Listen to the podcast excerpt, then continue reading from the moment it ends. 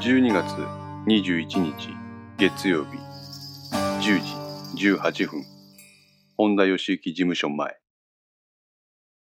駐車場に止めてあった自分の車に乗り込んで彼は胸元からタバコを取り出しそれに火をつけた。運転席側には先ほどまで一緒にいた岡田が座っている。松永率いる捜査本部とは別に自分と古田が独自の捜査を行っていることは極秘だ。捜査本部にこのことが露見すると、松永の叱責が自分に飛んでくることは愚か、命令を出した朝倉の責任も追及されよう。一緒に行動している古田も同様だ。片倉は村上から聴取した内容を頭の中で整理しながらタバコをふかした。お前、どうも。どうって言われても、正直課長が何を聞き出したかったのかわかりませんでした。そうか。片倉は岡田にタバコを差し出した。吸え。いただきます。お前、目の付けどころがいいな。岡田はタバコの煙を吐き出して無言を保った。あいつ、何かにも。何がですか？結果的に検問に一回しかかかってないから、氷見から石川に入ったのは間違いねえ。しかし、しかし、白衣から民政と金沢州までの時間が随分とかかっている。それは私も感じました。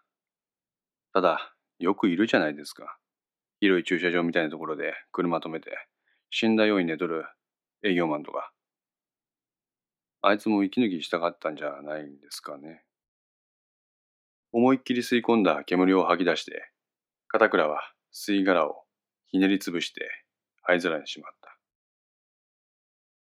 普通の状態ならわかるんだよ。あいつが。高校の同期が容疑者だって話ですか？ああ。うん、まあ確かにそうですね。昔つながりがあった人間と疎遠になることはよくある話です。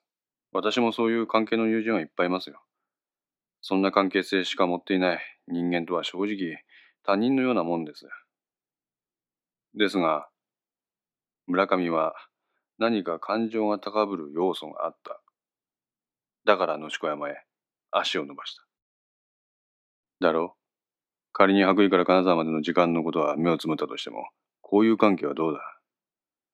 疎遠な人間のことに関して動揺して事件現場付近へ向かうか？あいつは現に野宿山の検問に遭っている。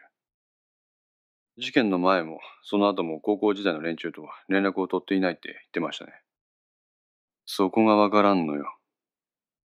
片倉は再びタバコを加えて窓から見える北陸特有のどんよりと曇った空を眺めた。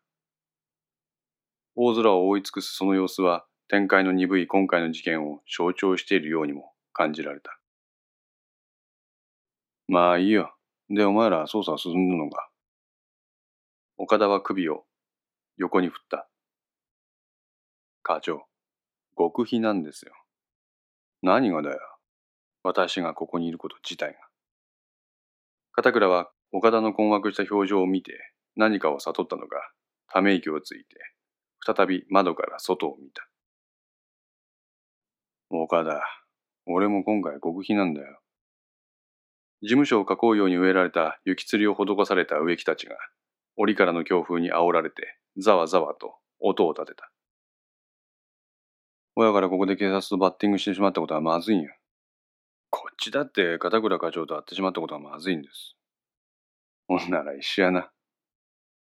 片倉が笑みを浮かべてそう言うと、岡田の硬い表情が緩んだ。岡田、ここは取引せんか。なんでしょう。俺は本田事務所には来なかった。だから、お前とも会っていないことにする。それはありがたい提案です。岡田は思案した。松永からは極秘であると言明されている。自分は村上隆二について調べたいとだけ、松永に進言した。その方法については特段指示を受けていない。岡田にとって大事なのは自分が知りたい情報を得ることと極秘であることだけだ。片倉は極秘を誓っている。以前、一緒に仕事をしてその性格などをある程度心得ている上司の片倉がそういうのだから、秘密は保持されよう。また、片倉が何を極秘に調べようとしているのかも知りたい。わかりました。OK。ただ、ただ、意識と剣道部っていう関係性は胸に秘めておいてくれ。どうしてですか？お前らの最重要課題は被疑者の確保。俺は別の角度から攻めている。捜査のベクトルが本部とバッティングしてくると、こちらとしては厄介なんだよ。片倉には片倉の事情があるのだろう。こちらとしては村上の20日の行動履歴を抑えることができたので、当初の目的は達成だ。上司である片倉の依頼だ。無限に断ることもない。了解です。特に、鍋島淳の名前は伏せといてくれ。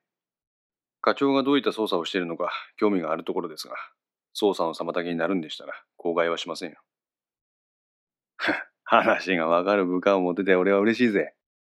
価値観を共有できる存在を目の前にしてほっとしたのか、岡田は安堵の表情を浮かべた。なんだろうな。あいつ、なんか匂うんだよ。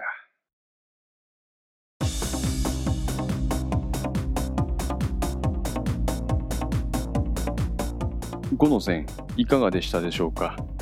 このお話は不定期更新ですが、毎週1話ずつ更新できるように鋭意作成中です。ご意見やご感想などがありましたら、ぜひともお寄せください。私にとっても非常に励みになりますので、よろしくお願いいたします。ウェブサイトでは、この他にもいろいろな情報を載せていますので、よかったらそちらの方もご覧いただければ嬉しいです。それではまた来週ごきげんよう。